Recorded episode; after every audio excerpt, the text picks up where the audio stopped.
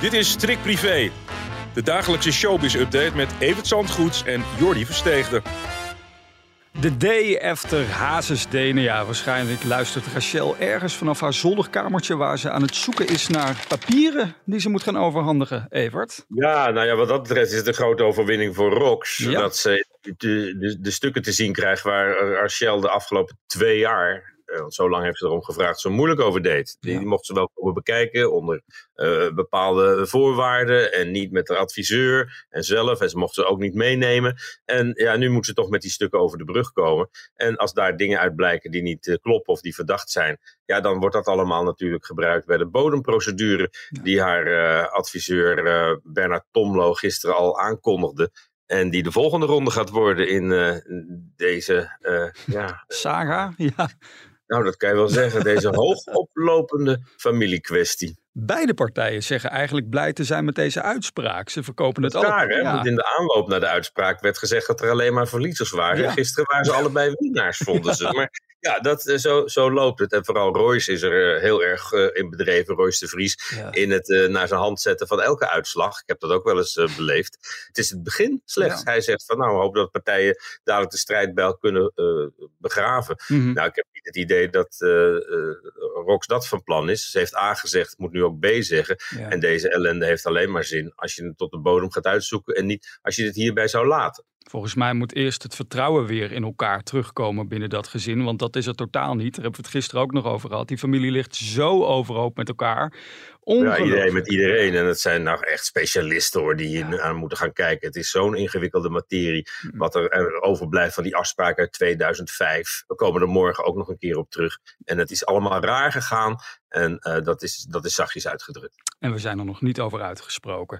Nou ja, goed, waar ook een beetje vertrouwen teruggewonnen moet gaan worden, is in het huwelijk tussen Nielsen en zijn vrouw. En hij bindt daar geen doekjes omheen, hè? Dat hij is vreemd gegaan met een fan. Nee, en het duurt best lang, want dat was in november, december, geloof ik. En als je dan nu zegt op de radio dat, dat je nog steeds bezig bent samen te proberen het vertrouwen te herstellen en er samen uit te komen, wat een nobel streven is, dan heeft dat wel een enorme impact op je leven gehad, natuurlijk. En eh, ja, trouwen met een rock'n'rollster, het, is, eh, het heeft voordelen, het heeft nadelen. En eh, als vrouw moet je daar tegen kunnen, of niet. Dit is wat hij erover zei op 538 gisteren.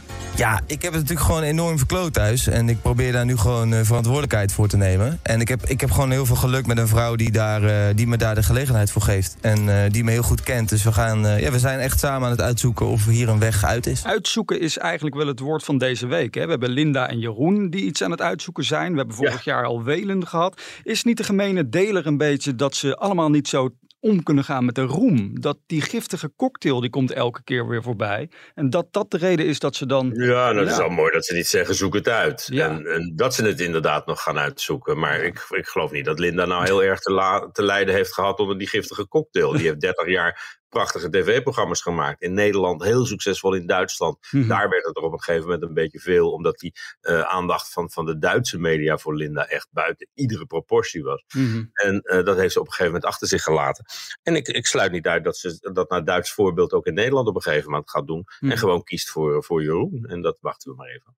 Zouden Peter Gillis en Nicole ook iets aan het uitzoeken zijn op dit moment? Een auto, in ieder geval. Oh ja. Gisteren, gisteren hebben ze een eh, roze autootje gekocht voor haar. Ja. En eh, daar zaten ze samen in. Ja. Nou, samen door één deur gaan, dat is al wat. Maar samen in één Fiat 500 zitten, dan ben je toch wel weer heel close. Dus het is eh, redelijk opvallend dat ze helemaal naar het Harde reden bij Zwolle. Ja. Om daar een roze autootje voor haar op te halen. Hij zegt, ik heb het niet voor de betaald. Nou, dat neem ik dan maar aan. Ja. Hij zei eerst ook dat hij er niet bij was. Maar op dat filmpje was duidelijk te zien dat, ja, Peter Gillis mis je niet in de etalage uit Nee. van een groot garagebedrijf.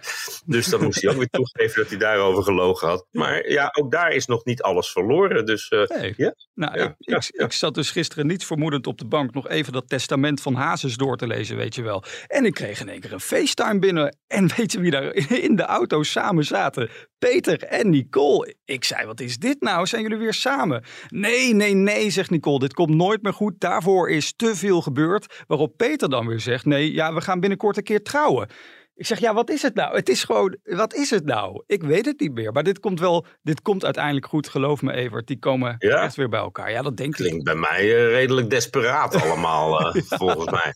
Maar goed, Maar goed.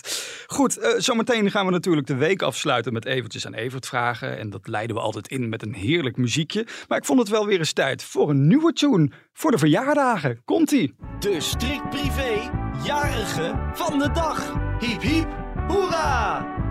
Ja, want als je jarig bent, dan verdien je het natuurlijk om toegezongen te worden in Strikt Privé. De Strikt Privé jarige van de dag. Nou ja. ja, we hebben ze niet elke dag. Het moet wel een beetje een leuke jarige zijn. En vandaag hebben we die, want het is Brit Dekker geworden. Nou, iedereen gefeliciteerd met Brit. En ik kwam er laatst tegen in een restaurant waar ik was samen met uh, Connie Witteman. Oh. Die helemaal idolaat van haar bleek te zijn. En uh, oh, ik ga nu naar naartoe. En uh, Ja. nou, ik geloof dat Brit helemaal verbijsterd was dat Connie naar haar kwam in plaats van andersom. Maar Connie zit daar niet mee. En die hebben eh, afgesproken om een keer met de kleinkinderen te gaan paardrijden, geloof ik. Dus eh, dat was ook een enorme klik. Maar ja, zij is zo spontaan, zo'n leuk mens. Ja. En eh, vandaag jarig. En Ja. over een dame zeg ik nooit hoe oud ze wordt. Oh, Jij wel, geloof ik. Ja, nou, ik zeg inderdaad bij deze dat ze 31 is. Omdat ik haar toch wel... Ik dacht dat ze wel iets ouder zou zijn eigenlijk. Maar ze ziet er nog jong uit, jong van geest. En een groot talent vind ik. Ik luister... Wat zit je nou nee te schudden hier tegenover me? Dat zeg je toch allemaal Ach joh, Ja, ik mag dat toch wel zeggen als ach, 29 dat ze ouder was. Zeg, zit jij vanavond klaar voor de buis? Voor nou ja, misschien wel een talentenjacht die even groot of misschien nog wel groter gaat worden dan eh The Voice of Holland. Nou, het is wel spektakel hoor. Ja. En, en als je weet dat hier twintig jaar aan gewerkt is om dit technisch mogelijk te maken, Eva Stars, dan, eh, ja, dan, dan, dan moet je toch wel even kijken. Ook al denk je van, huh, wat? Twee zangers, twee, twee dansers. En die, die- het is echt briljant gedaan. En eh, we hebben er de afgelopen week in shownieuws regelmatig aandacht besteed. En zoals je weet worden minutencijfers eh, eh, eh, bijgehouden van het programma. Mhm. Je ziet precies wanneer mensen wegzeppen of terugkomen of blijven hangen en zo. Ja. En bij dit onderwerp blijven ze echt hangen. Dus de, de tekenen zijn wel goed dat mensen toch geïnteresseerd zijn in wat daar nou uit de koker van John de Mol gekomen is en wat de wereld moet gaan veroveren. Het is geloof ik vooral voor de Aziatische markt bedoeld. Mm. Het wordt hier uitgeprobeerd Ja. en het is, eh, het, is, het is bijzonder. En waar je vooral voor moet kijken is voor die Calvijn. Dat is echt een natuurtalent op televisie als presentator. Die is 26 trouwens, hè? dat mag ik gewoon zeggen. Die is 26, hartstikke jong en maakt dus vanavond zijn grote televisiepresentatiedebuut op 6 met zo'n show. Nou, ga er maar aan Nou, als, staan. als hij al zijn volgers op YouTube meeneemt, dan kan de rest van de zenders al inpakken vanavond. Maar de, verwachtingen zijn eh, hoog gespannen. Ja, ik weet niet of Nederland ervoor gaat zitten en of het ervoor valt. Nou. Maar eh, het is in ieder geval de moeite waard om eh, even te kijken. Het is een heel kleurrijk idee. Het zou wel eens net zo'n verrassing kunnen worden als destijds de knikkers. Vanavond half negen op SBS 6. Wij gaan de week afsluiten en dan kunnen we daarna voor de televisie gaan zitten. Eventjes aan dat lijkt me echt een goed plan. Een vraag aan de privéman. Eh, ja, want gisteren liepen we er eigenlijk al een beetje op vooruit. Liepen, ja, het heeft iets te maken met schoenen. Want Katina die vraagt zich af, heb jij echt schoenmaat 45, Evert? Ja, dat kan ik ook niet helpen. Als, als, vrij- als kind had ik al vrij grote schoenen, kan ik Oh. me herinneren. Ja. En eh, ja, ja, ja, verder ben ik niet zo groot, nog geen 1,80. Dus eh, dat is wel, ik ben een soort L. Maar ja, dat vinden heel veel mensen sowieso al eh.